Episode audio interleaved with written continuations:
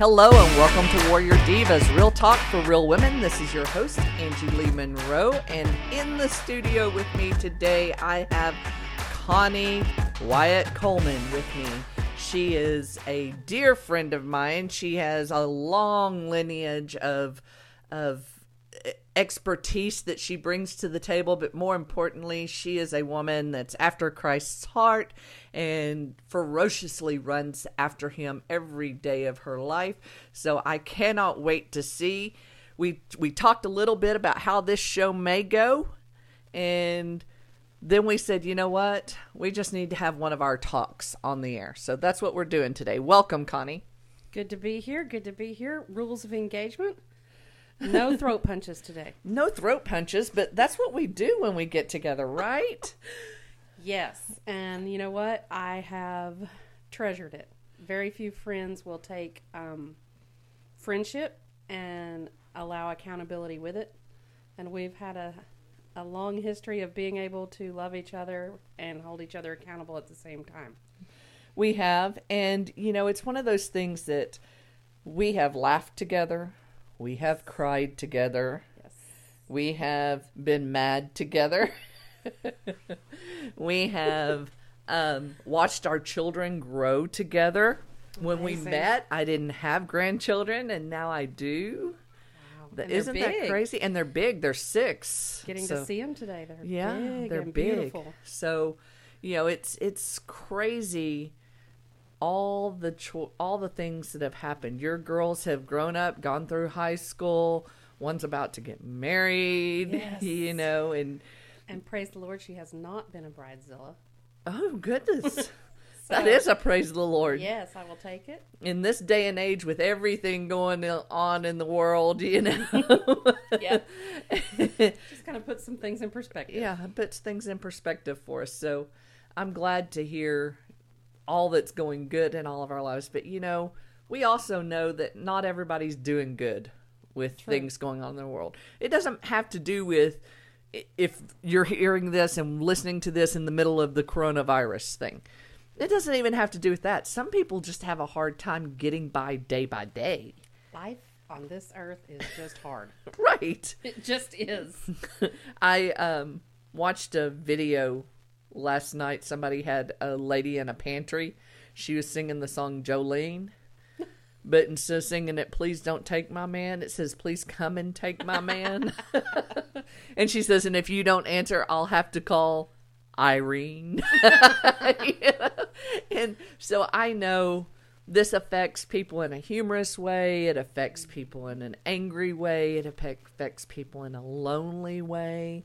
And one of the things we like to do on Warrior Divas is just shine a light into that darkness and so you can see a way out. And we were talking last night in one of our studies in um, John where you know that where there was a challenge to the to the apostles to be that light and to continue to live that light out not to expose but that that, that fear and evil could not reside in the light and Truth. truth is the way truth is the light and so you know I, I started thinking what are some of the ways that i could poke and prod connie to open up the truth of christ to to the audience today you know It because doesn't take a whole lot. doesn't take a whole lot. Um, if you get to follow her on Facebook, she shares some little morning devotionals on there quite often that are very good, packed, powerful, very easy to read, and that's not a easy task for someone who is as educated as she is to speak the commoner's language that I can read and understand. I, I I love it. All these people getting on and sharing their messages on Facebook and all that stuff, and they're mm. using all these big words, and I'm like. Okay, I didn't know I was gonna have to break out a dictionary and a thesaurus to figure out what this person's saying. I just want it to be relevant, Yes. and that's something that Connie does every this- time she shares. in this season, haven't you? There's been a lot of of ugly, and we'll address some of that Mm-hmm. later.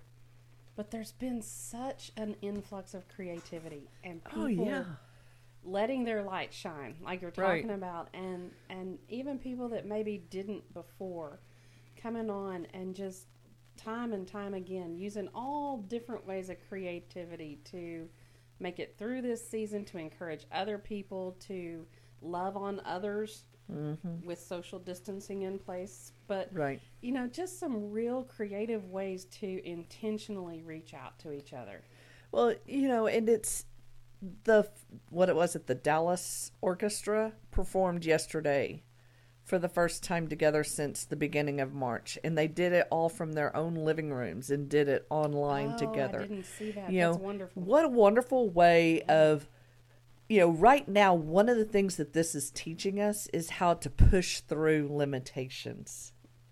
Mm. What a great thing. You're telling me I can't do this, but I'm going to find a way to still be relevant in the world I live in. Yes. And what a great thing for all of us.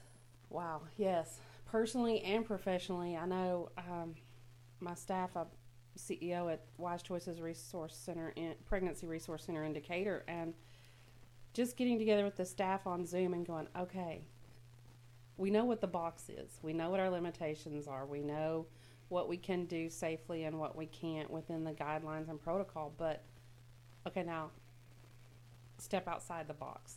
How can we continue to reach our clients, to reach our partners in ways we haven't thought of before Right. that would be sustainable, really, even after this season is over? Because there's the good news this season will eventually be over. Well, and while we're recording this today in the studio, we're actually recording this on Good Friday. We are. And the reason I kind of wanted to do that is it's a part of the time that we're in our darkest hour. Where it's actually between the 12 and 3 p.m. our time. I know that's not the time it is in in Jerusalem, but our time. This would be the time that was the darkest of the dark days going Wow. into Easter weekend. Yes. It's Friday. It's Friday, but you know what? Sunday's, Sunday's coming. coming. That's and right. we have the benefit of hindsight to see that. Yeah. But you know what? Jesus had the foresight to prepare his disciples before that so that they wouldn't have to live in fear. So they wouldn't have to, they could see hope at the Yeah. end. You know, I think the thing that gets me is how quickly we judge them. hmm It's like he tried to tell you. He tried to Like multiple times. Yeah. but then I look at myself Right. and how many times has he fully told me and we have full revelation of scripture. Right. How many times has he shown me the plan and that he will not leave us, he will not forsake us. He he is coming again and he is victorious and we have the whole counsel of scripture and yet we still back up in fear and we still wonder and doubt in the middle of the season if if what he said's true and if it will hold true so it's real easy to look at Peter and go, well, how could you deny him? Right. Well, Connie, how can you live in fear and deny the power he has in your life? Well, we were talking about.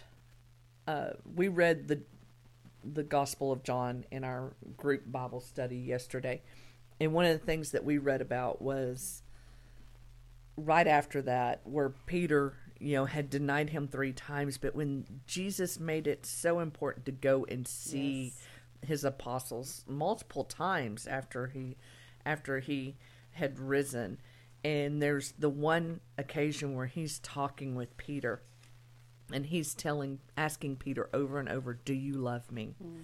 And peter's saying yes. And do you love me? Yes. And do you love me? Yes. Excuse me. And the, i think the reason jesus is asking him that is to get peter to say yes to him but also for peter to hear jesus say that I love you. Get it sunken into Peter's head. Peter's kind of like my six year old grandson. You got to repeat it a few times for it to sink in. And sometimes you might have to inflect your voice a little more than you really need to. You know, it's that moonstruck snap out of it moment.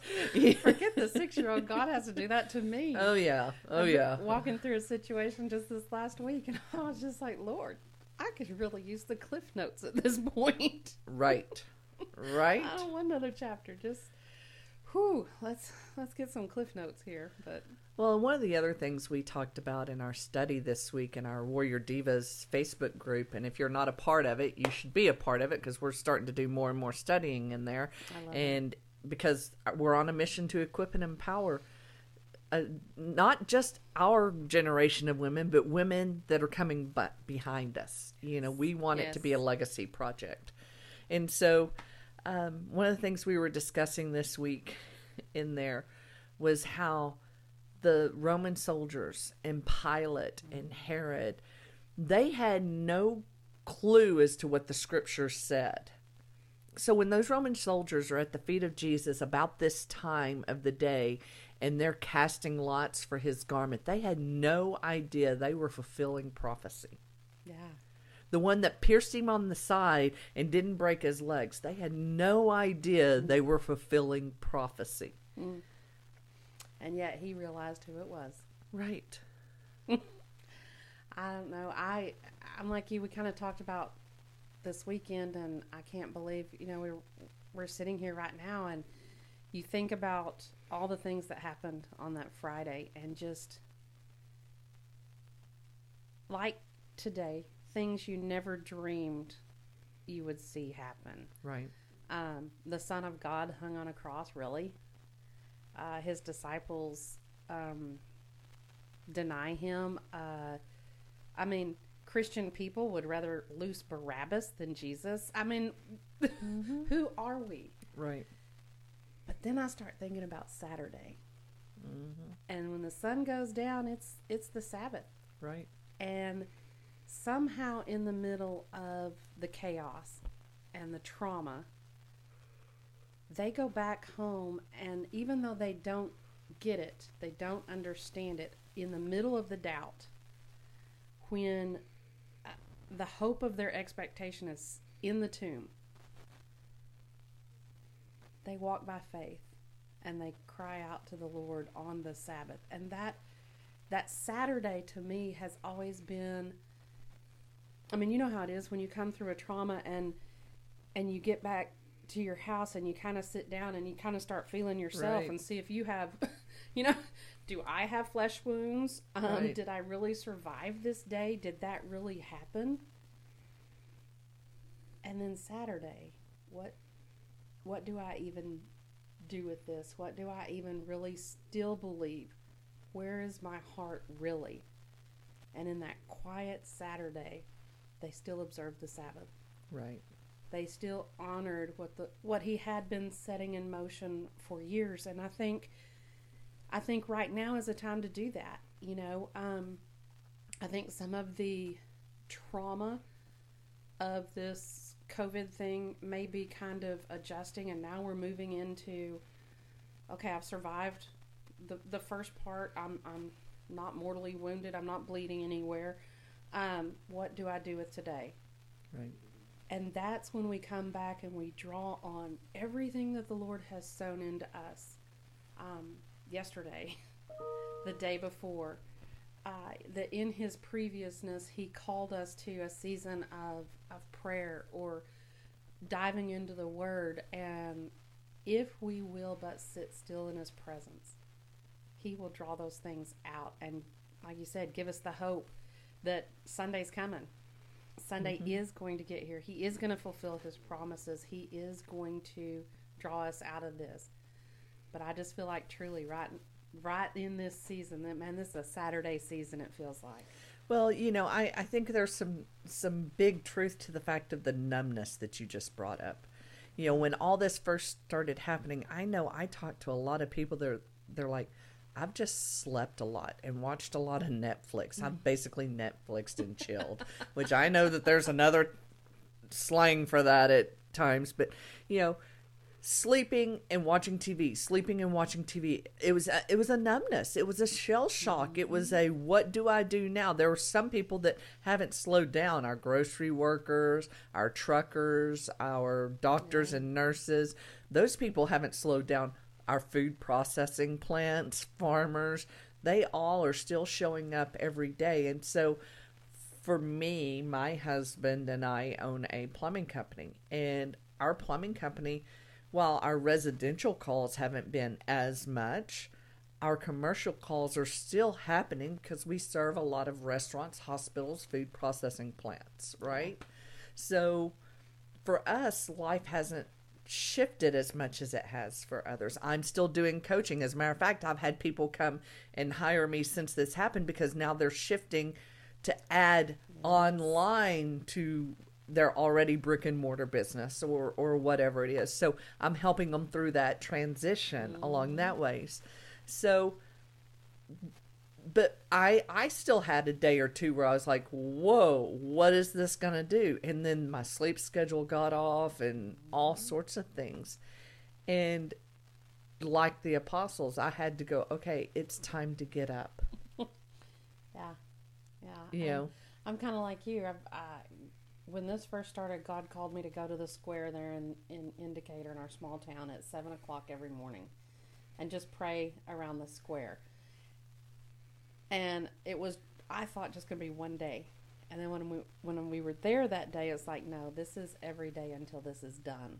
Mm. And I was like, oh. oh. because I don't leave the house at 6:45 in the morning on a normal day.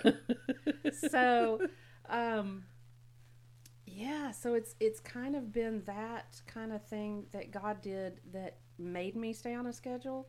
So I do that and then I go to the office and I'm the only one there, but you know, hey, Right. get get the work done that needs to be done and then I'm home by 2 or 3. My husband's already retired, so we were kind of already that's a new normal, so getting used to him being retired and home. And so yeah, it hasn't changed as much as a lot of people's lives have.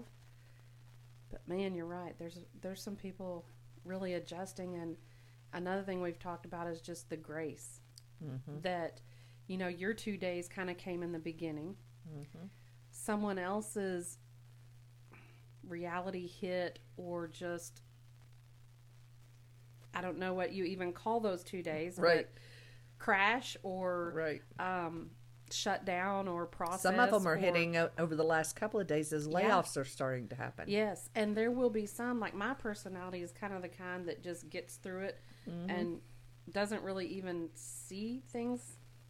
I'm a trauma triage person. Yeah, and and I'm in it. And then once we get done and it's over, and everybody else is all excited about going to work, then then mine will come. Right. But as sisters, we have to be able to embrace each other and and recognize that we do process all that different. And not only that, but whether one sister isn't as concerned as someone else or as sheltered in place, I guess that's shelter in place Right. is the is more out and about or another one is more cautious. Mm-hmm. There's grace for both. Right. And instead of bashing each other, man, we can do better. We can support each other, encourage each other, and walk through different seasons in different times. Right. And hopefully, we're we do that better than I've seen some. You know, like I said earlier, in a lot of ways, you see a lot of amazing creativity and, and intentionality coming out, and then sometimes, wow, you know, fear can either mask itself as overly confident Mm-hmm. or as underconfident and Right. and just what we're typically used to seeing fear look at look like. And even in either one, we have to have grace to come alongside and encourage, meet them where they are. Right. It's what Jesus did for us. It's what he did for Peter, what you were just talking about. He Mhm. met Peter right where he was. Right. The typically boisterous Peter Mm-hmm. now became the overly cautious Peter. Right. And Jesus, every time, put the and just think I didn't even think about that. That's just a, a number of hours between him being overly confident and mm. slicing the soldier's ear off, Right. and a few hours later, he's the other way and denying he even knows him. Right. Wow, I never even really thought Right. about that, but just a number of very brief hours that Peter goes through all of that, and yet the Lord had grace, called him back to truth, but had grace and love and mercy for both extremes. Well, you know, we we were talking in our study this week about the Pharisees and the Sadducees, how they how they were manipulating Pilate so much, you know, and Pilate saw it. He he recognized it. And um, as we read through each of the Gospels, we read, you know, Matthew one day, Mark one day, Luke one day, John one day, and we've got some other verses about the resurrection and, and all of that stuff coming up that we're going to discuss later on today. And the when we were discussing that, I said, you know, the Pharisees and the Sadducees were going to Pilate, going, you know, he's he's stirring things up. And they were pointing at jesus. And all i can think of is when you point at somebody you got 3 fingers mm. pointing back at you right? So they're pointing at jesus saying he's stirring them up but in reality he was stirring their hearts and getting them to see something beyond what the pharisees and sadducees were teaching them. Oh, that's when you get in trouble. and therefore Don't come out of the they were like our sheeples Uh-huh. are not staying in line like we like them to stay in line. And they're starting to want to look behind the curtain as they say in oz you know? And you know i loved the part where we read last night that pilate when he put the plaque over jesus' head that said the king of kings king of the jews you know and they're like no it needs to say he claims to be they were trying to spin it Yeah. I said, they're like the media today. You know, they're always trying to spin it to put the right words to get the biggest attention, to get this, to get the things approved. You know, and and I'm not out here calling fake media. I'm not doing all that stuff because I have some very good friends that are part of the media that do their due diligence. So, you know, I'm not going there. I'm not getting on that bandwagon. But on the other side of and with me being in radio media and podcasting, now I am the media. now you are it. So, but on the other side of it is we need to be cautious of the people around us that are stirring things and pointing to others, deflecting to others. We need to have the mindset to look exactly at what is the truth. Yes. And the difficult thing right now is in so many ways, no one knows No one knows, right? what the truth really is, except you can always know the truth of Scripture. Right. You can always know the truth for the direction of your life, for how to treat others, for how to walk through problems, even if you don't know the truth of whatever problem it is you're facing or whatever the um, disaster, for lack of better word, right. is because anytime you're walking through one, you don't know the truth of it until you get all the way through it and see. But this is, I mean, this is one that has uh, shaken the world, Yes. rightly or wrongly. It Right. has shaken the world. And I don't think we've seen half. Um, and I don't say that like pessimistically. I don't think the curtains have been pulled back to see the spiritual ramifications of this as much as anything else. Well, I think we talked a little bit too, and the reason I brought up the Pharisees and the Sadducees, we talked a little bit before we came on the air about um, we need to be very careful about having a religious spirit during this time. I was in a group the other day, and somebody was like, "Hey, we're going to do a call Friday at four or something like that," and somebody on the West Coast is like, "Well." You know, I'm observing that time reading my Bible because it's Good Friday. And the guy goes, Well, what's Good Friday? You know? And somebody said, Well, for those that are religious, it's a sacred holiday. And let me just tell you, all right? For those of you that don't know me well, I have a sassy side. Why are you laughing, Connie? I, excuse me. We did. Mention, I learned it from Connie. No. I I did. Uh, well, ask my husband, he would say you learn from the best. But we did mention no throat punches at the start, so I think that might have given a clue. right, right. So, but in that group, when the person said for religious people, in my right part of my mind, I knew she meant no offense to it. But in my sassy part of my mind, mm-hmm. I wanted to say, well, I'm not religious, but as a Christian, I observe. Because to me, there's a difference. There is a difference in being a Christ follower and full of grace. Because what we talked about earlier with Jesus talking to Peter, he was talking to Peter after Peter had denied him three times. And he was asking Peter, Do you love me? And he asked him three times, Do you love me? Mm-hmm. Helping Peter rehabilitate his own heart and his own guilt over the denial of Christ. He was having that intimate moment with him. You know how we we do we talk about my six six year old grandson the other day. You grab them by the face, you put hands on either side of their face to where their cheeks are just squished up just right, and you go, "Do you understand me?" you know, and that I I can envision in verbal picture that's what Jesus was doing with Peter. Mm-hmm. You know, yes, you've made mistakes. Yes, you are a zealous person, but I want you to be zealous for my people. Yes. Big difference. Big difference. Feed my sheep, tend to my sheep, love my sheep. And being religious about whether or not they're going to church and trusting God for a miracle to heal them and keep them safe and all that. it's exhausting being self righteous. Oh, and you know what's funny is we can all go there so fast because I mean, let's admit it, black and white is way easier. You know, um, it's just easier. It is. Uh, and the Sadducees and Pharisees were very black and white, very legalistic. They had it down to a science. Um, but wow, how they could get it wrong. Right.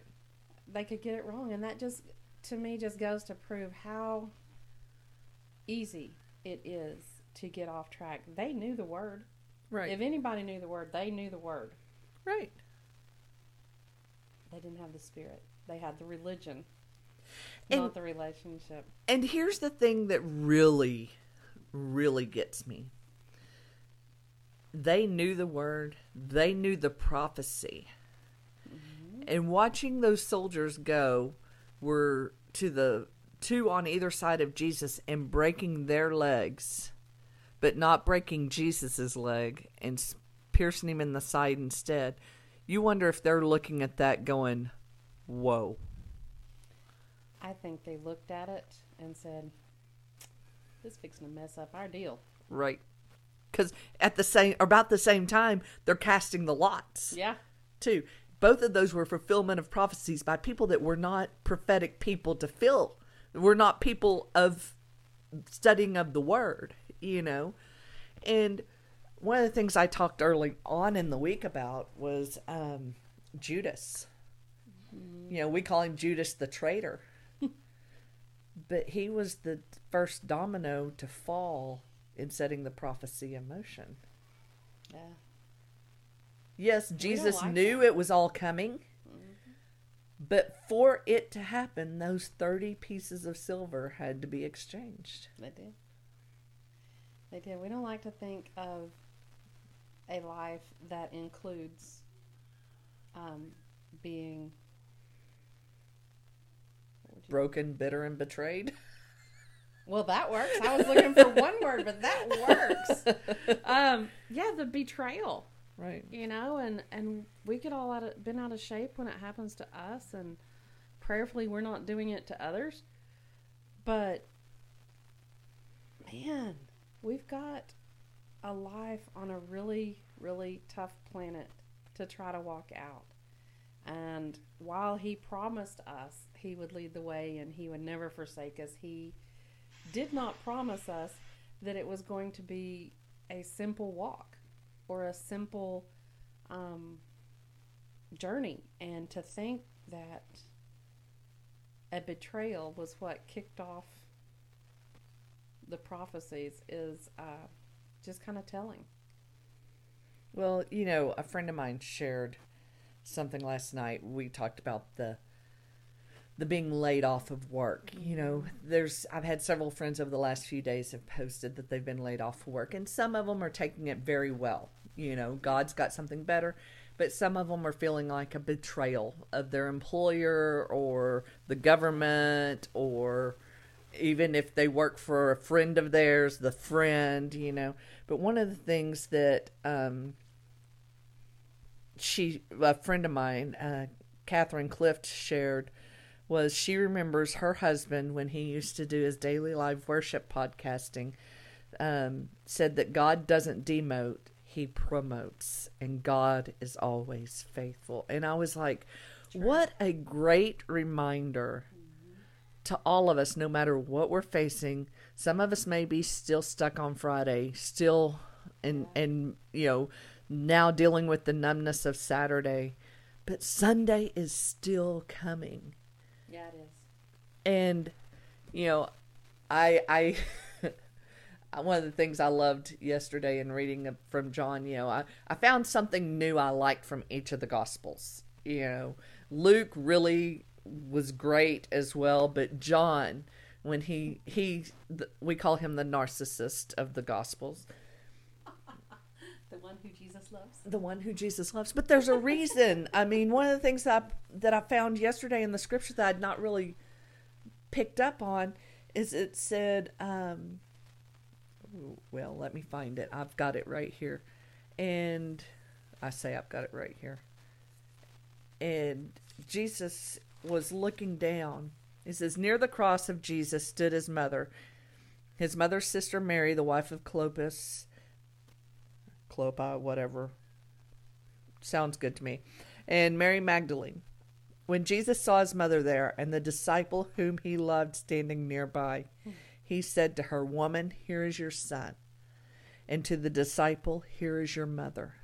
From that time on, the disciple took her into his home. Why would why wouldn't John think he was the favorite? Jesus just gave him the blessing of his mother Yeah. and gave John the honor of stewarding her to the end of her days.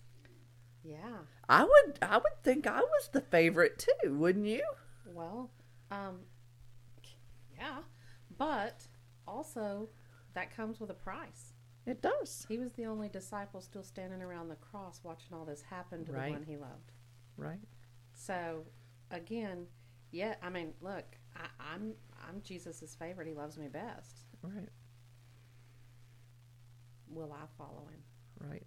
on Friday Well, and John Saturday? right. And, and John Sunday. finished strong Yeah. Jesus. An even better question: Survive Friday, hmm love Saturday, hmm rejoice on Sunday. What are we going to do with Monday and Tuesday? Right. I mean, uh, really, you get through the battle, you survive it, you rejoice, and you see the victories, and you see what the Lord has done for you. Then what are you going to do? Go back to how you were living on Wednesday and Thursday? Right. I- I mean, What are we going to do with it come Monday and Tuesday? Are we going to forget about it and just. a week earlier they thought life? it, they were at the top of the world. Yeah. And now their world is totally shattered at their feet. And so, uh, question to all of us. So we've had coronavirus, still do. Mm-hmm. And I'm not at all downplaying the suffering, whether it's health wise, financially, emotionally, that people are going through. But we will survive it. Right. What are we going to do with it? What are we going to do on Monday that carries the victory that Jesus paid the price for and that we're going to celebrate on Sunday? What are we going to do on the Monday after coronavirus? Right. Where will our loyalty and our and our walk and our faithfulness be then?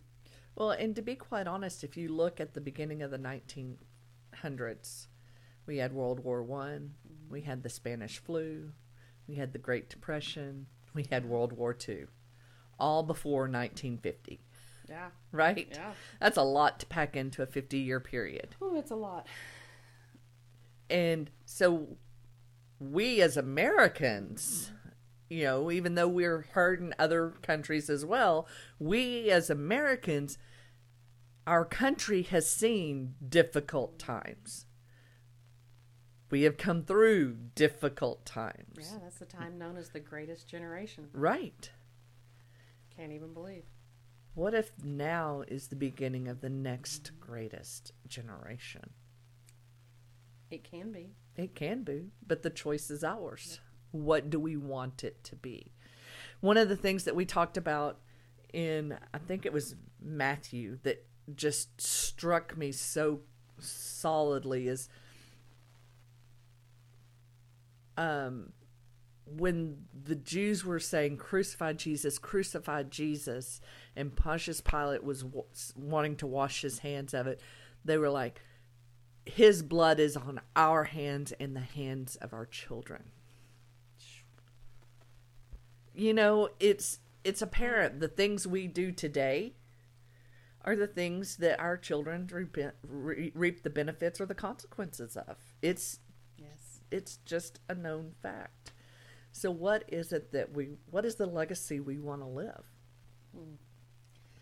I don't know. I was um, blessed the other day to be able to record a message for a conference coming up for Heartbeat International, and just a little seven minute kind of like a TED, TED talk, and the topics had been picked way back.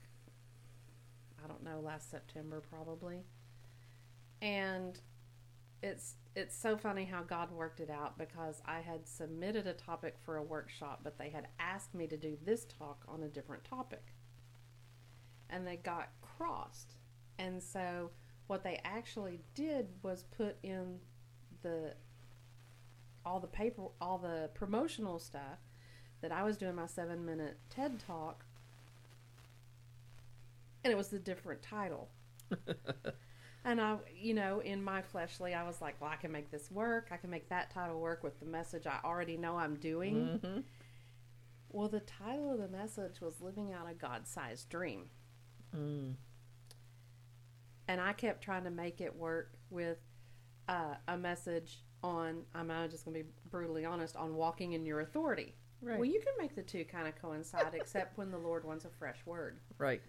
and yeah that and you want the cliff notes and he doesn't do that and so you know you you kind of go through it and go i'm like lord in the m- middle of everything that's going on you really want me to speak about living out a god-sized dream.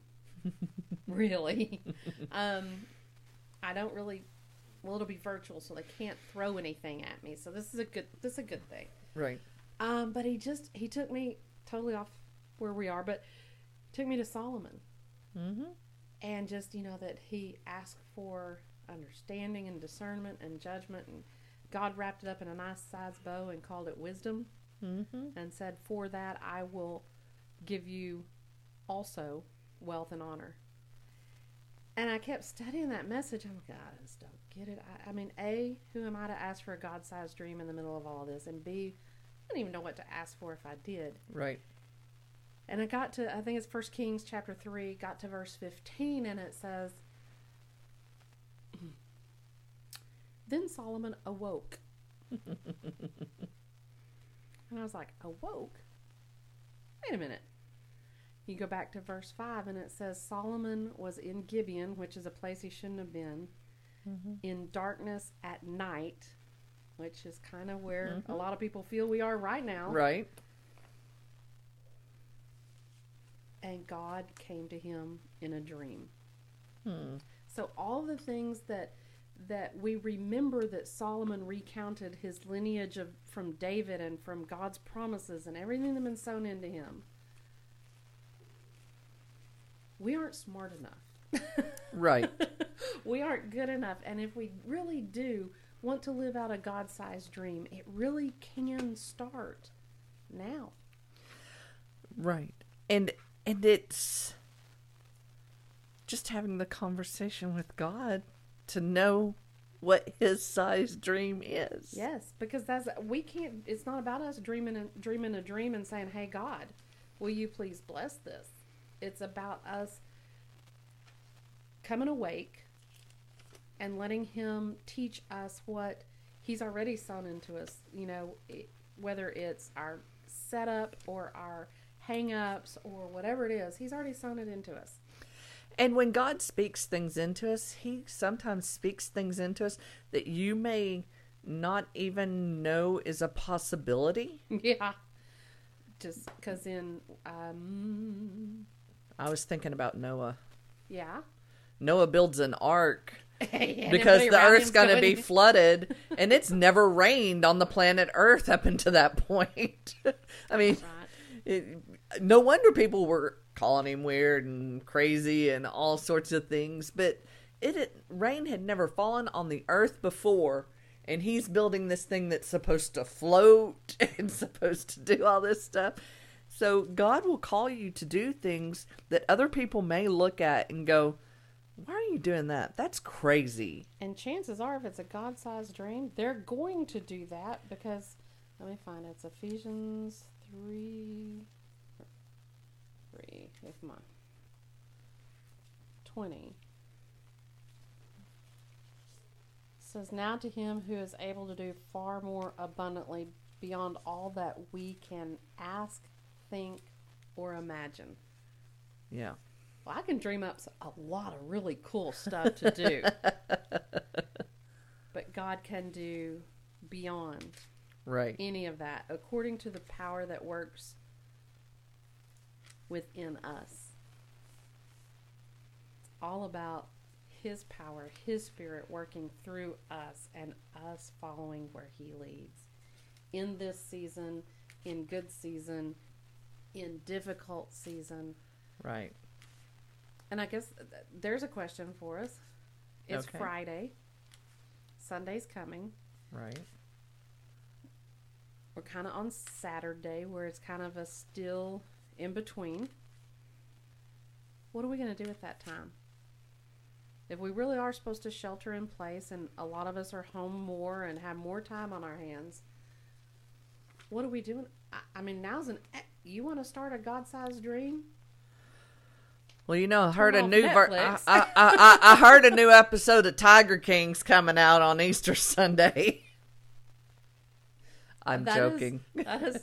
I there is one coming out on Sunday, but that's not That endorsement made of it. me twitch. That's what that did. That's not an endorsement by any means. I'm just saying, you made know, my eye twitch. how many people are more excited about that than the fact that the tomb is empty on Sunday? Right? Oh, you spoiler. You just spoiled Uh, that for yeah. I just spoiled it. I've read the book.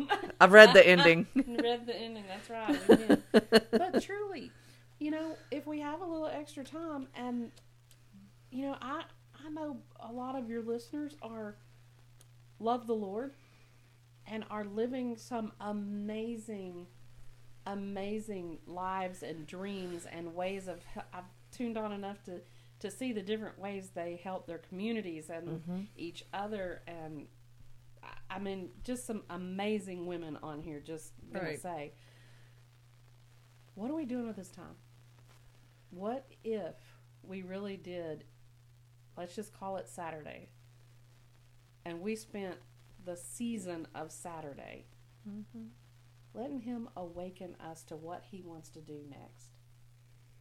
You know, I'm to throw my husband under the bus for a minute just because he's not in here and I can do that. But early on in our marriage, you know, we would say some things like a lot of married couples do. We we may say some things that maybe some of us have been married a while do too, but it's a whole different show yeah, that's a whole different topic. and you Um, need a different expert that we say stuff to each other that we say in the heat of the moment that we wish we could have taken back because it does cause hurt, it does cause pain, it does cause strife. But there was this phrase that my husband said to me one time early on in our marriage. We were having marital difficulties, and he said, I love you, but I'm not sure I'm in love with you. And that was rough. Don't get me wrong. We've gone to counseling. We've been married 27 years now, almost 28 years now. We we got over it. He and he is still alive. It's I'm still married to the same husband, you know, but the other part of it was me asking myself on a regular basis, do I love the Lord or am I in love with the Lord? Because when you love somebody, you're like, hi, bye, I love you. I mean, I've told the cashier love you, bye before, you know. but when you're in love with somebody, you want to spend time with them. You want to know what makes them happy. You want to do things for them that make them happy. You want to find a way for y'all to live your lives completely together. Yep. And that's a huge difference. Yeah. And where I took offense to Mike saying that to me so many years ago, I'm thankful now that he said that to me because I've had to dig deep and I've had to ask myself that question as am I living my life as if I'm in love with Christ? Yeah. Or am I living it as if I'm a love you bye? True. Man, that's true. Oh, sorry, I thought we weren't going to do any throat punches today. Huge, huge difference. You know, yeah, it's it's a difference in looking for his hand and looking in his face. Uh, Just that simple. You sit down to study your word to see what he can do for you, or you sit down to study his word to hear his heart Right. and, and see him face to face. It, it it'll change your life forever. Well, there's there's t- been times. The more and more I get into the Word, you know, used to I'd read the Word and I'd write in my little journal and I'd put it'd have a whole lot of my thoughts in that journal, and I was super smart.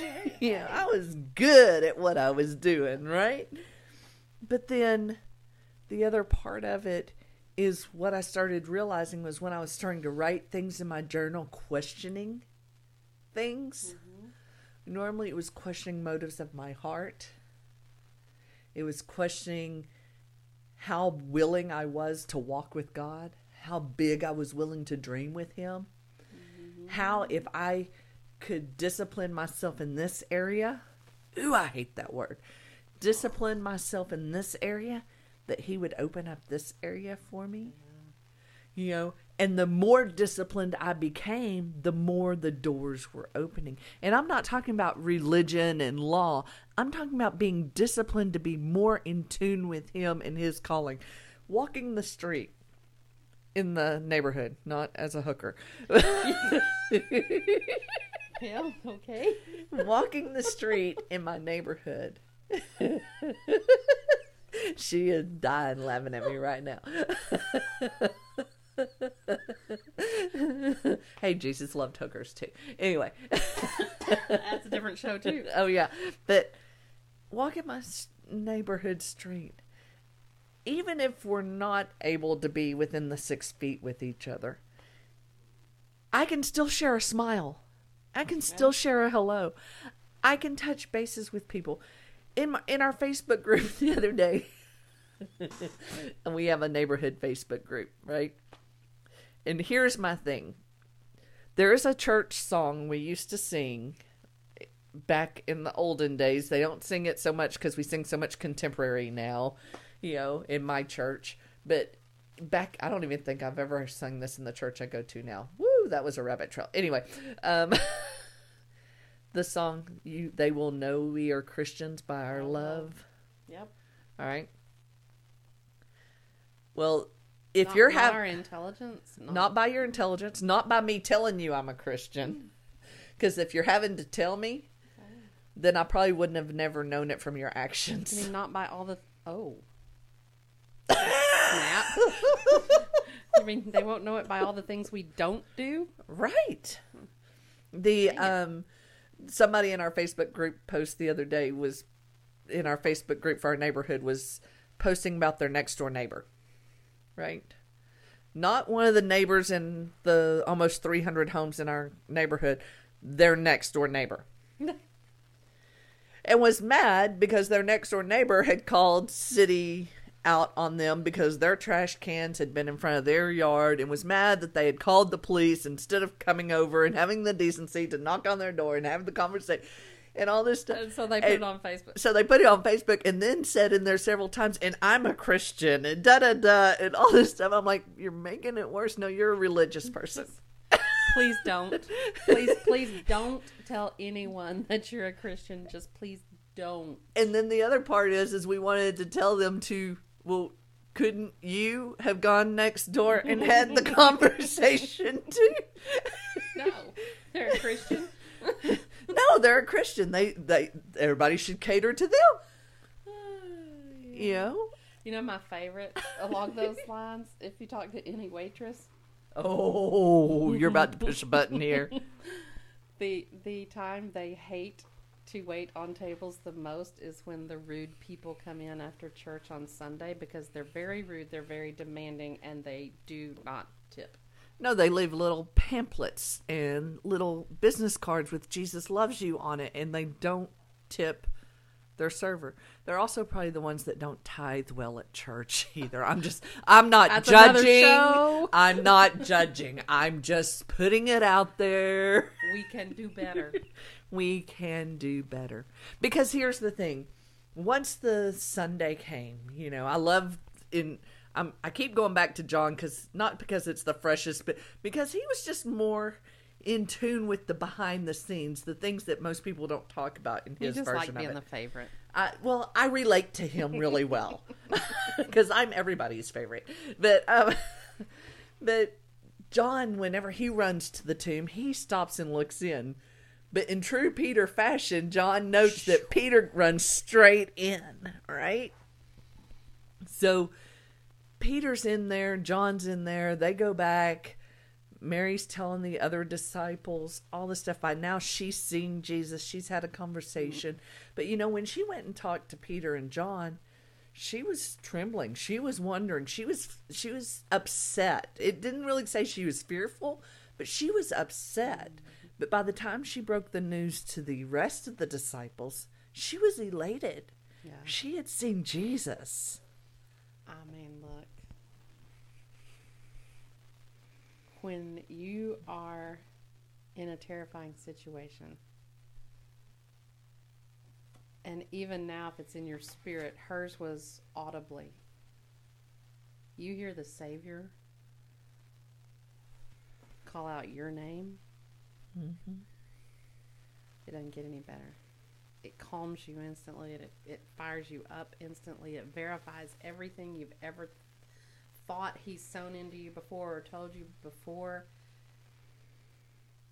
And that's all it took was for the man she was in love with, the teacher, the savior she was in love with, not just love distance distantly, Mm-hmm. to just in the craziness of the moment call out Mary. Well, I think I think it for me, you know, people are like, "Oh, you just like that it was a woman and you're into women empowerment and all that stuff." I said, "There is so much more to this than that." I said, "Here's the thing. Mary had seven demons cast out of her. She had already seen what she thought was impossible become possible. Yes. Who better for Jesus to show himself to? Oh, yeah. Somebody who was already primed and ready to see what they believed was once impossible. Ah, I mean, how cool is that? I love it. You know, I feel like I'm that person every now and then. I mean, my husband thinks I'm that person. Every now and then. Which demon am I talking? The hangry one. that person. But the one, the one Derailed. That, the, that has uh, lived less than a mm-hmm. chosen daughter of the king and has heard his voice call me to himself and has forgiven and redeemed and restored and allowed my place of deepest wounding to become his place to show off what he can do. Right. I totally identify with what you just said. Well, we have to take a quick break because, you know, they like for the commercials to run here to pay for our radio time slot and all of that. So we're going to take a quick break. And when we come back, we're going to dive into what happens from Sunday and beyond. Hey, this is Angie Lee Monroe of the Warrior Divas Show, broadcasting live each Tuesday, 11 a.m. Central from Globe Life Park in Arlington, Texas. Log in to hear real talk with real women that will empower and equip you to make a more powerful impact in the world. Each Tuesday, 11 a.m. Central on Fishbowl Radio Network. Jump in. Hey, this is Angie Lee Monroe of a Leading Moment Show, broadcasting live each Thursday, 10 a.m. Central from the Globe Life Park in Arlington, Texas. Log in to hear amazing people share their stories of resiliency in business and life. Hear how their leading moment can inspire your leading moment. Log in each Thursday, 10 a.m. Central on Fishbowl Radio Network. Jump in. All right. And we are back with Connie Wyatt Coleman. And we are having some great conversation. We've talked a little bit about Friday and Saturday and leading up to that. And we've talked a little bit about Sunday. But, you know, one of the things that, as we were talking about Jesus appearing to Mary and then to his disciples, a lot of times it would have made more sense if you look at it if he would have gone from today's standard of people gone back and shown himself to the pharisees the sadducees the pilate and gone can't keep me down. Yeah i'm back. Coming to america. Yeah. I don't know where we're going i'm coming out dun, dun, dun, dun. Oh, we have jumped the shark now. But, you know, he, in my mind, that's who I would have shown myself to. You thought you could keep me down. Boom, you know. And a lot of times today, we see that in people in today's society. I was down. This is my comeback. I'm, you know, you know, so and so said this about me, and I defeated that, and I've made myself this because of that. You had made yourself squat. this is true. this is true. There is no self-made nothing Um, except self-made mess. Safe. I make those all the time. Uh, there's a doctor of theology that friend of mine that had a post up yesterday, and um, he says some of y'all aren't gonna like this. It's Dr. Mike Brown, and I really don't care. Well, there you have it. He says, Before I say what needs to be said, I acknowledge the sacrifice and work of American people attempting to do all we can do to mitigate the virus. There has been cooperation, sacrifice, adaptation, and behavior modification which are commendable and noteworthy and exemplary. I love my country and its people. Having acknowledged all that, well, here we go again, claiming all our hard work and sacrifice is beginning to turn this virus around. Just heard on TV how impressive we have been in lowering the projected death tolls. Meanwhile, men and women of God who are battling in the spirit against this, mm. calling millions to prayer and sounding trumpet for repentance, a return to the Lord, and a humble petition for his deliverance, are mocked and castigated. See, I can learn big words. And lampooned as antiquated flat earth fools. Believers who are praying, fasting, and calling out to God are patted on the head like little ignorant trolls that must be tolerated until their kind will eventually be absorbed by the globalist monolith. With all of this sublime and superior wisdom. See, he's one of my people that writes some big words that I have a hard time with at times.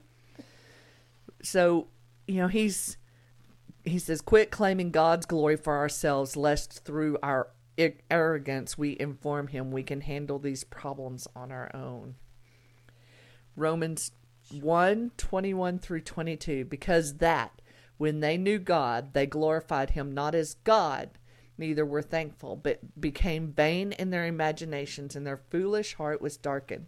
Professing themselves to be wise, they became fools. God forgive us, remember us, and deliver us. You are our refuge and our strong tower forever and ever.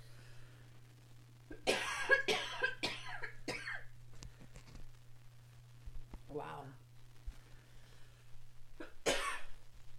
So my That's I thought that so was good. thought that was a good deep word for us to sit with because you know even the disciples could have done gone have you seen my jesus looky there he did this and then he was boom then he was back and whoa you know? Well, and leave it to Peter. He kind of did. right Not in those terms. Right. Not in his own strength. right But after Jesus was on earth and after he showed himself to the people and after he transcended that's when that's when Peter walked in and the power and, and anointing fell. And I mean yeah. Right. he, he was he might not have done it with the mic drop. Right. But I mean he did. He was like just an eardrop. Yeah. this this Jesus who y'all killed. This is the Jesus who offers you salvation. right This is the Jesus who offers you eternal life. And Spirit had opened up and people could hear truth and understand truth and the huge movement of people coming to understand who Jesus was and what he was here to do just exploded. well you know So what are we going to do after Sunday? well first off we we need to not be like thomas poor Thomas, you know, he was the one that because he hadn't been there and seen Jesus when everybody else did. He he had to touch him and poke his hand into his side and mm-hmm. all that stuff to believe. It doesn't say any of the other disciples did that. So Thomas was a bit morbid, we know that. But when when we did this, you know, I love that Jesus, without saying he was omnipresent, showed he was omnipresent in this. Because if Jesus had come back and said, John called me and told me that you were doubting my, me and who I am, then Jesus would have said it there because John would have written it down. But Jesus didn't say that. Jesus came in and said, Peace be with you. Then said to Thomas, Put your finger here. He was letting Thomas that he already knew what Thomas needed to believe. We did he didn't have to articulate that to Jesus. Jesus already knew. And guess what? He knows what each one of us need. Well, okay, so we're going to talk about Christian versus religious again. Uh-oh. If I put out on Facebook or in a group that I have an unspoken prayer request, Yeah. then if somebody it, then I somebody comes to me and tells me that they can't pray for me because they don't know what what I need prayer for because it's unspoken. Why are you trying not to laugh? That that that they need to know what I need prayer for so they can specifically pray to God for me. She's got this look on her face, people, like she's trying to choke back tears of laughter. I'm waiting for how you responded. Oh, I'm sure I'm sure that wasn't one of those that I held back on the keyboard ones. But basically somebody had shared in one of our groups that so and so needed prayer. No, I had shared that so and so needed prayer, please pray for her. And they came back and and it was like three comments of you need to tell us what's wrong so we can pray the right way and ask the Holy Spirit to intervene intervene the right way and da da da. And it was just like boom, boom, boom, boom. And mine was very short and to the point We and can more throat do punch. better. we can do better, she keeps saying. We can. I mean, let's be honest. Spiritual abuse takes all forms. It can be a Sadducee or Pharisee smacking somebody over the head with a Bible verse instead of meeting them where they are and loving them and loving them to a new level. And ladies, let's just say it. It can be women Uh-huh. who mask prayer as gossip.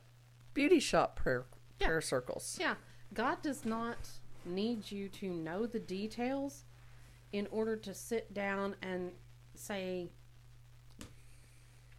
Dear Heavenly Father, You're- Jesus, help my friend. They need you. They're crying out to you. You know what they need, and I know you're able. Right. Amen. Right. I don't need to know the details. There is nothing about my prayers that And can really take it a do it. It's just us petitioning together. Let's take it a step further. It's obedience. If you need to know the details, the Holy Spirit is able to quicken your heart on what to pray for. Right. You, you don't have to, you just don't have to. Right. I, I can't tell you how many times that I have heard prayer meetings turn into gossip sessions because we cannot just simply say, hey, so and so needs your prayer. In order for people to really truly pray fervently, we think they need to know the detail that, you know, because her husband this and her daughter that and her son did the other. And Right. y- that's a failure on Christians, brothers and sisters, to take prayer requests to the Lord seriously. And it's a failure on our part to abuse each other with gossip when there's no need for it if we're truly relying on the Spirit to pray. Sorry, you just hit a nerve. I cannot stand it. Well, you know, last year, um, it's interesting. We're coming up on a year s- since um, my friend Kim passed away, and on the wee morning hours of April eighteenth. I woke up in the middle of the night. My husband and son were up in Arkansas with my parents. I woke up in the wee mornings of the night and I wrote a letter to her in, in Facebook Messenger, just letting her know how much I loved her, how much I cared for her, how much, you know, I didn't I didn't know where she was in her medical crisis at that time to if she was even reading things or not. And um I went back to sleep after I wrote that letter. It took me a while to go back to sleep, but I basically cried myself to sleep that night after writing that letter. And I woke up the next morning and there was a post on her page that said, Please pray for my family. I had not verbally talked with my friend in weeks.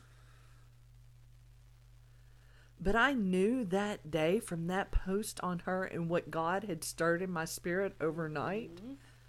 that my friend was soon to answer death's door. I knew it. I didn't have to have her pick up the phone and call me. I didn't have to have her daughter pick up the phone and call me. I didn't have to get a text. I didn't have to get a detail about how the body had ravaged her system, the chemo had ravaged her system so much, and da. I didn't need any of that. You didn't have to comment on the Facebook post and say, "Tell us what's going on." No, no, no. Uh, you know, I didn't have to do that either. All I had to do, basically, about the time I saw that post, my husband called from Arkansas to tell me that we had lost another loved one in Ohio. That was our third death in since January, and on his side of the family. And he's trying to talk to me. As he's talking to me, he can notice that my voice ain't right. Mm. and I could just go, I, ha- I said, I have this sense that Kim is dying. Mm. And he's like, Well, what do you know? I'm like, That she's dying. Yeah. And he goes, How do you know that? And I'm like, It's just a sense, you know? And it was just.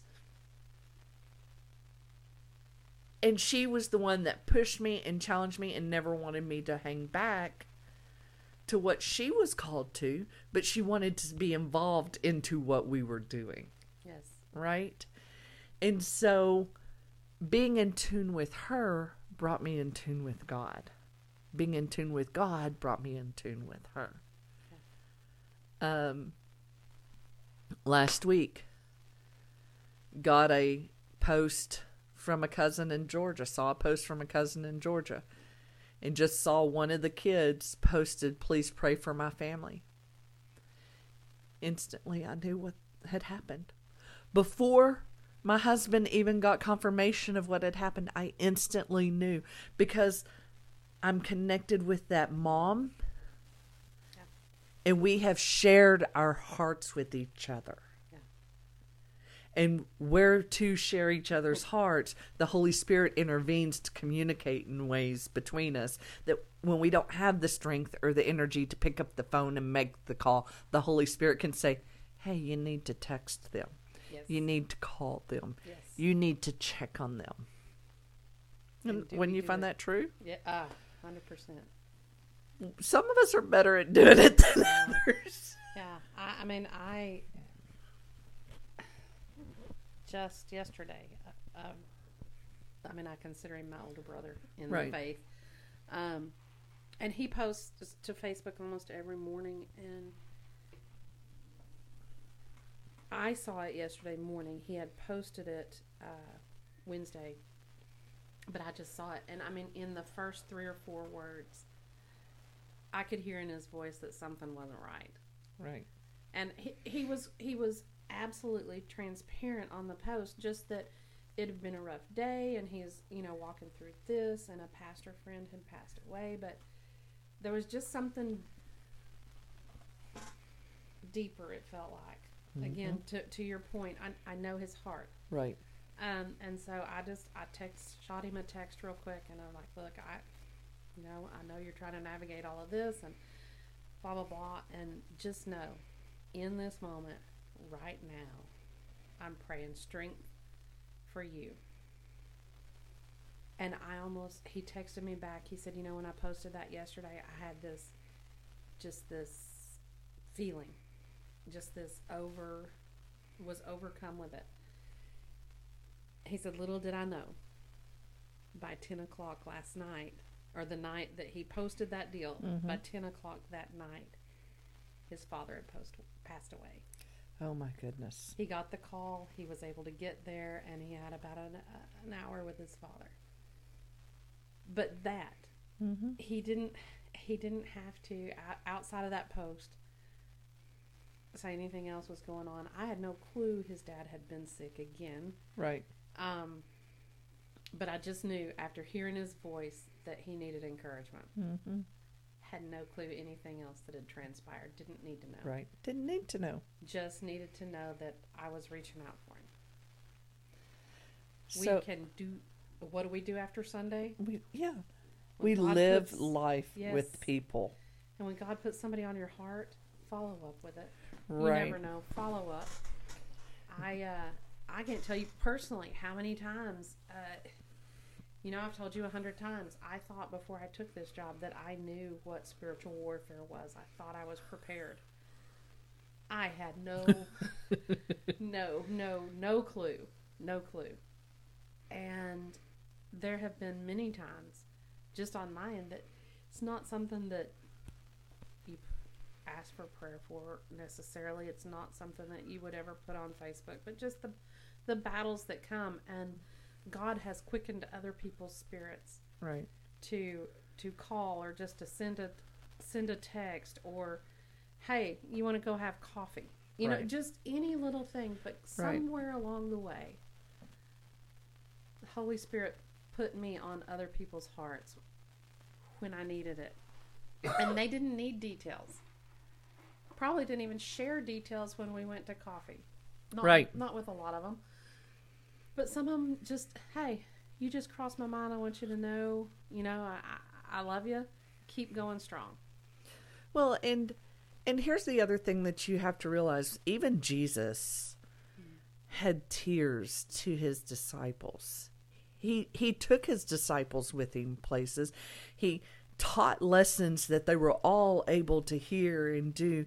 But even when he went to have certain moments with disciples, there are some that were closer to him than others that he confided in more so than others. And that's okay too. Yeah. You don't have to tell everybody everything that's going on. You know, And you shouldn't. um, Connie's one of those people that knows a lot of what goes on with me. If she doesn't know it right away, she'll know it at some point when we have a discussion. Um, and and I'm hoping that I always hope that I'm that friend to my friends whenever I'm I'm doing that as well. That they feel that they can speak and open their hearts to me and tell me anything and it will not shock me, it will not hurt me, it will not push me away. And that I will not think that they are less than a Christian. I will just love them as Christ loved them. You know, and and we need to be that friend to others. I know um, one of the ways the Lord has done that for me is just for several. I don't even remember when He really put it on my heart, but somebody was going through a trial and, um, you know, just letting them know I'm there, letting them Right. know I'm there. I don't, you know what? I'm available to you whenever you need me. You don't have to tell me a thing. you don't have to tell me what's going on. Just text me the word Jesus, Mm-hmm. And I will know immediately Right.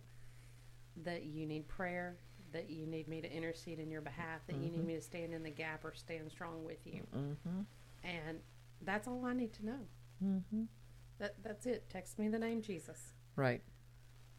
And I have some friends that that take me up on that. Right. And I'm thankful because I have friends that man, I can just send pray. Please pray. Mm-hmm. And that's where the power is because look, here's the truth. When when we're in the middle of a battle, Right. we may think we know what our prayer need is. Chances are just like right now, we don't know mm-hmm. truth. We don't know truth of situation that we're in right now. And when we're in the middle of a of a battle, a lot of times we can see pieces and parts, but we can't pull ourselves out of it far enough to see the big picture. Right. And if I'm telling someone what to pray, instead of allowing the Holy Spirit to tell them what to pray, Mm-hmm. if they're praying for what I want them to pray for, that may or may not be what I need. It may or may not be what the Lord has for me. So if I truly want people to pray where the need is, I'll leave that up to the Holy Spirit as much as possible. You know, as you're talking about that, I started thinking about the movie um, Tornado. You know, because and and there's a reason for it. When you're in the middle of the tornado, Yeah. when they were they were driving into the storm to get the data from the storm, Twister. Twister. That's what it's called. Twi- okay, Twister. Yeah, Helen Hunt. Yes, I'm with you. She drive. They drive. They're driving in there to get all that data out of it. But to drive in there, they had to have the other one stay back to be able to tell where the tornado was going and where their exit route Because was they're too close. because they were too close. And and you know even being in the truck she's like cow. Another cow. He says i think that's the same cow. You know? Because at that point they just didn't know what direction was the Yeah. right direction out. And and there's been times where i've been in the thick of it and i'm like i don't even know how to pray for me right now to be quite Jesus. honest. i just don't even know what i need right now Jesus. sleep sleep would be nice when when Ali had the twins and we were all here it was like sleep sleep would be nice but you know um but then there have been unexpected blessings that have happened because what happens when you just say, I just need you to pray, and you don't give guidance to what you need prayer for, the Holy Spirit supernaturally opens up so much more than you could ever imagine because you've opened your receiver up to receive more than you ever hoped was possible. That's just kind of who he is. Isn't that awesome? Our God is a great God. My daddy's kind of cool. Yeah. you know, um, I also loved that after Sunday, the apostles went fishing. yeah, they went right back to living their lives. they did, but not the same. Not the same. They were forever changed. And and yes, Jesus showed up and did the miracles of the fish. And then like they said, he in the I love me, do you love me, Peter? Do you love me, Peter? He was reinstating Jesus. Jesus was reinstating Peter at that point. He was he was getting Peter to realize his role and his purpose in being the rock, the foundation that the church was going to be built on. That yes, you may stumble and fall Yeah. But there's still grace. You're still loved. You're there's still a place for you. And how many of us have stumbled and fallen in life? I know I have many times, more than 3. More than more than three. more than 3. But you know, I love that too because he um do you love me? Yes, Lord. Right. Feed my sheep. Right. Feed my sheep. It's not about you. Right. It's about others. But the whole scenario is while Jesus cooked them breakfast Mhm. and then told Peter to feed his sheep. We can't give what we don't have. Right. The Lord feeds us so that we can feed others. It's not about us. It's not about promoting us. It's not about a platform for us. It's about the Lord sowing into us what He has for us to live in us and through us, and then us feeding others with that. Because if you're not spending time with the Lord and you're not in His Word, then I can say, hey, Angie, you know, I'm rooting for you all day long. I can share my great intellect, intellect with you. That'd be slim pickings. more than mine. But what do I have that really offers you any hope? One thing, and one thing only the love of Jesus Christ. Right. He sows it into me so that I can sow it into others. End of story.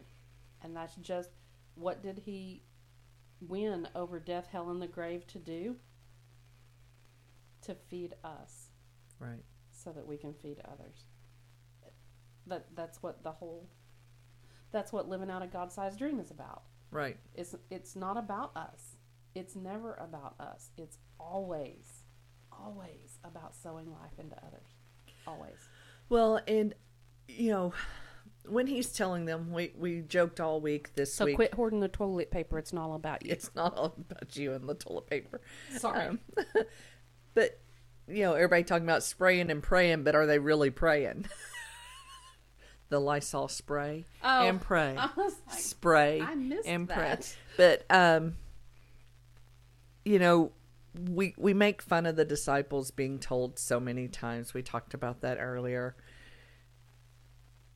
But we've already talked about how we've been told multiple times. But when he goes and he talks to the disciples and he presents himself to the disciples and then he presents himself to Thomas, he he goes in there because you have seen me, you have believed. Blessed are those who have not seen and yet believe me and believe. You know, here's the thing. They had something, a gift. John 3:16. You have a gift that I'm giving you, you know. Uh, my only beloved son. this is a big love gift I'm giving you. It's better than a diamond ring, girls. You know? And I'm giving you this gift enjoy your time with him. Feed off of your time with him. Absorb from him as much as you possibly can. Because you have no idea the legacy that your involvement in these three years with my son is going to have. I mean Such they couldn't even the grasp the fact that he was going to come back from the dead. Could you think they would be able to grasp that 2,000 years later we would be sitting here talking about him? And them? And them. I mean, The most favored one of all. yeah. and the doubting Thomas. Oh, I mean, no, who would have thought it? no. And, and we're in a microwave society now. We don't think about that either. No. We don't think that the decisions that I make today mm-hmm. affect my children. We might think that far. But we don't even, can't even fathom what the Lord has past us because of us right. if we will surrender to what He's calling us to do. Right. You know, Kim Slater had her surgery at mm-hmm. the beginning of January, and she has had an opportunity to look internally, both physically and spiritually, during Yes. this journey. And I saw her on that podcast the other day. Yeah. She is, with God's help, she is slaying it. Oh yeah, she is. She's doing amazing. She Yes. she has God gave her the word of the year this year as restart. Aw. And that was at before January 1 came around and January 2nd she had her open heart surgery, right? And when I went and saw her the day after she came home from the hospital, she has a heart-shaped pillow and on there the doctor drew it has the it's a heart like a valentine heart shape uh, heart, but it has a picture of a heart medical wise on there. And it's what she could use to hold up against her incision when she went to cough because it was going to be painful, right? But on there, the doctor drew and showed her what he had done internally on her. So mm. she could see scientifically what was done physically inside of her to open up her her get blood flowing better and it was amazing the day after her surgery days after her surgery just the color that was back in her that hadn't been there in years you know and just not knowing how bad she was until it happened. But with that change it's had overflow effect. She has lost weight. She has started eating healthier, making healthier choices, learning about how to fuel her body the right way, learning that she actually likes to exercise. She doesn't like getting started, but once she mm-hmm. started, she actually likes it.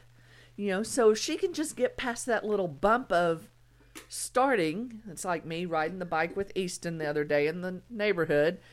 We'd go to one driveway and he'd stop, so I'd have to stop my bike and he was taking a rest, like a six year old needs to take a rest. He was taking a rest. Then he rides to the next driveway and he stops. About the time I get my momentum going, I have to stop again. I stopped and started, I don't know how many times down just a block of my street, riding down the street and back. And that's the hardest part for me, too, getting started. Once I got going, I was on a groove. I was ready to go To the next driveway. to the next driveway when we had to stop again. And Easton's like, I need a break. And he'd, and I'm like, Are you serious? Do you need a break? He goes, No, I just don't want you to hurt yourself. Boy, I'm about to whoop somebody.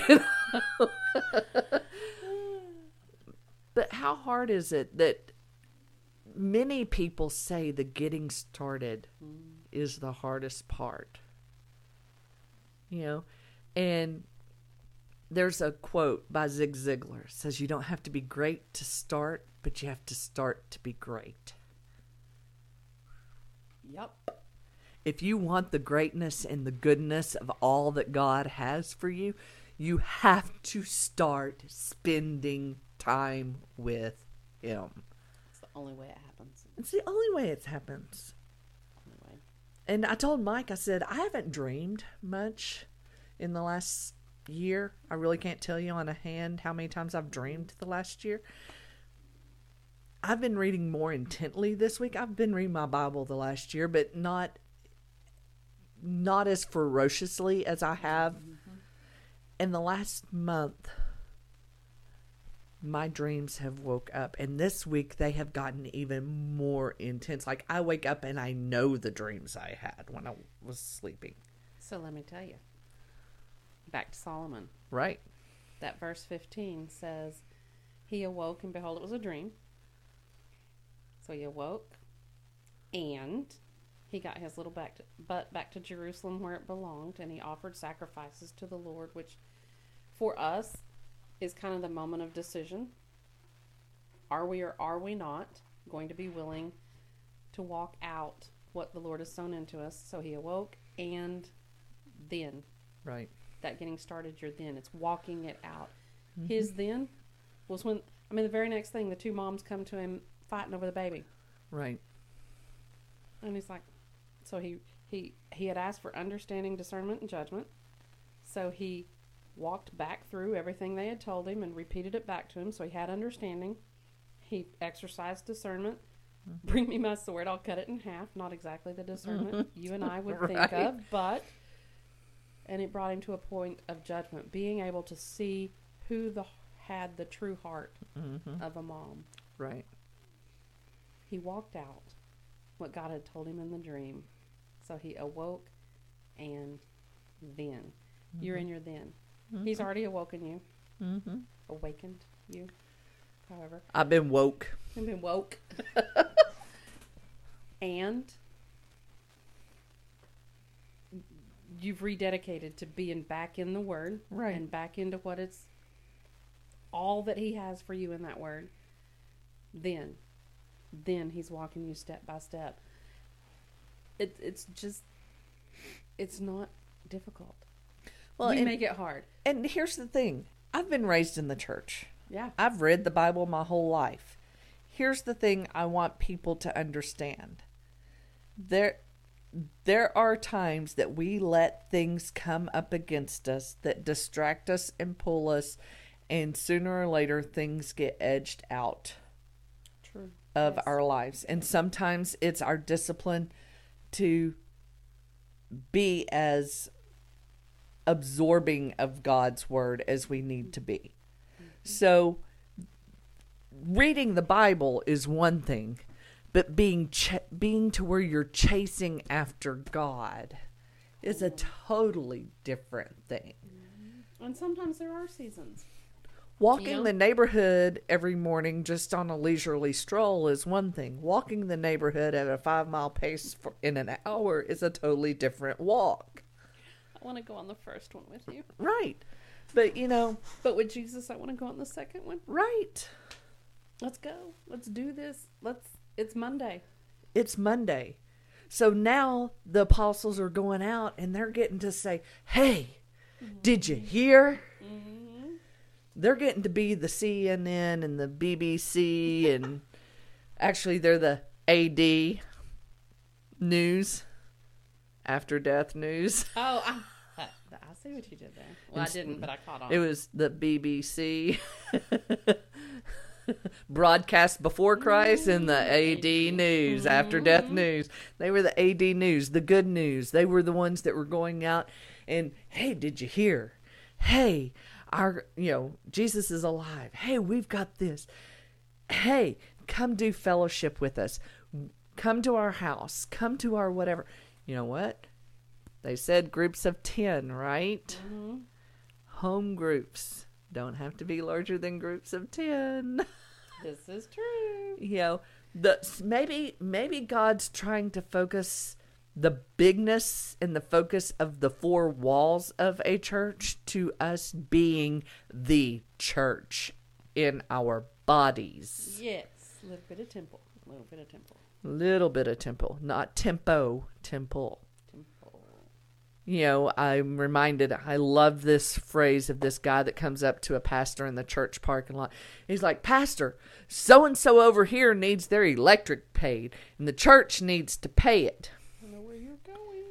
And the pastor looks at him and goes, Okay, church, pay it. Mm-hmm. Because it's not the four walls, it's not the budget that looks all pretty, it's not, you know, how all of that flows and if you've got the best worship service going on, if it's like a major production, that's not what it's about. It's about being in tune with the heart of God. And that's not a nine to noon on Sunday thing. That's an every minute of every day of every week thing. Yeah. Because those disciples, if they had just heard of Jesus and heard the story of what had happened, their recounting it would have been drastically different. Right. But they knew him. They mm-hmm. loved him. They walked with him. They spent time with him. They saw how he lived in everyday life, which for him was, was was perfect. Those that walk with me in everyday life don't get that blessing. Mine's not. Right. but they knew him. Right. And so our testimony cannot be the same if we don't know him on that level or if we've let the relationship get stale or if we're one step back and we know of him and I heard this about this guy and that he did this and that that happened Right. instead of like you said being able to say my Jesus My Jesus. my Jesus did this. And I know it because he showed himself to us after.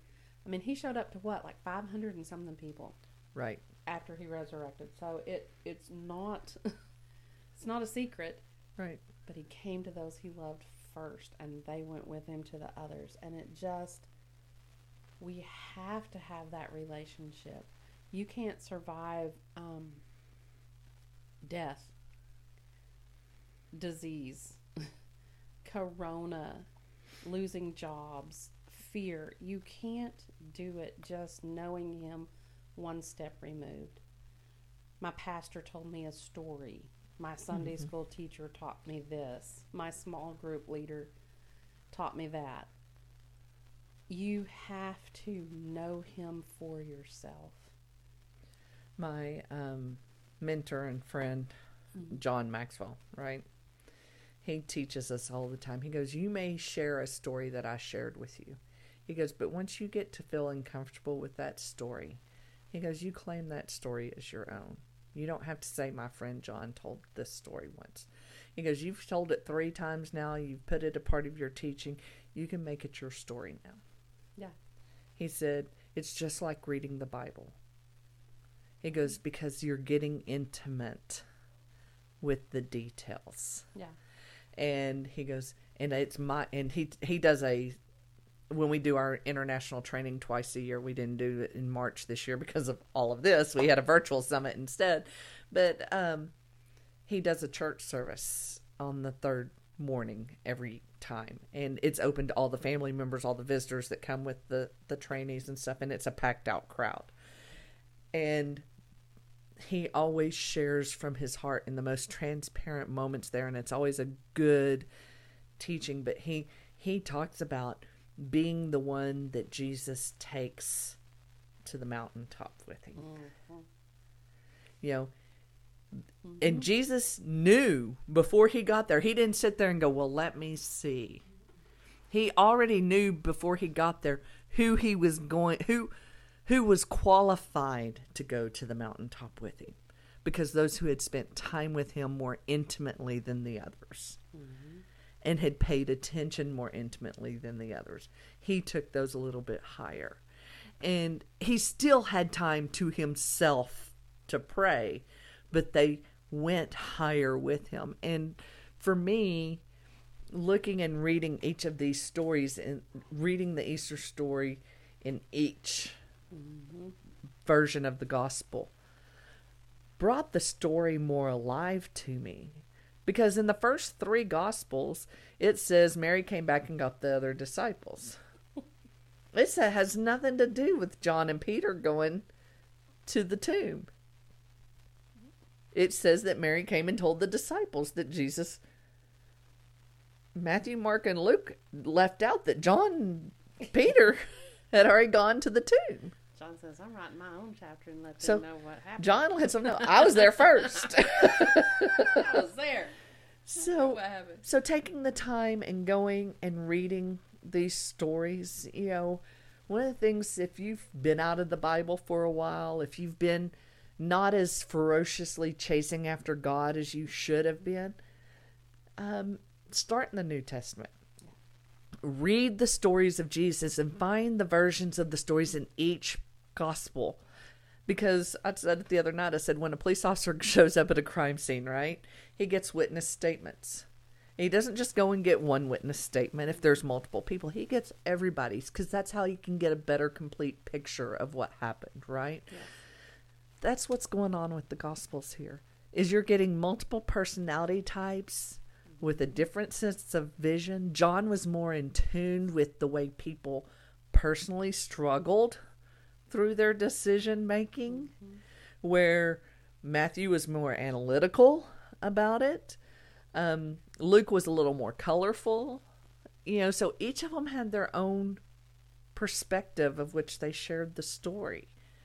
And so if you're out there and you're ready to kick it off, then get in there and read those gospels. If not, we are starting in our Warrior Divas Facebook group a morning devotional every morning. Um, we'll have a Monday night discussion every Monday night, starting um, in not this Mon, well, this Monday coming up. We'll start it, so you can join and watch the Facebook Live of the devotional in the morning. You can read your verses yourself, follow along in that, and then come back and discuss all of them for the week with us on that following Monday night. Maybe we can get Connie to come on and do some guest devotioning uh, devotions for us, uh, straight from her study area at her house, and little happy spot. her little happy spot she has. And Connie, I just want to thank you for coming on today. I know um, Good Friday is a day that we like to observe, but it's also a day we like to just celebrate our Jesus. Yes. yes. So thank you. I So- enjoyed it. I thank you again for coming. And for those of you, remember to tune in next week for another show of Warrior Divas, Real Talk for Real Women. And until then, you be blessed. Thank you.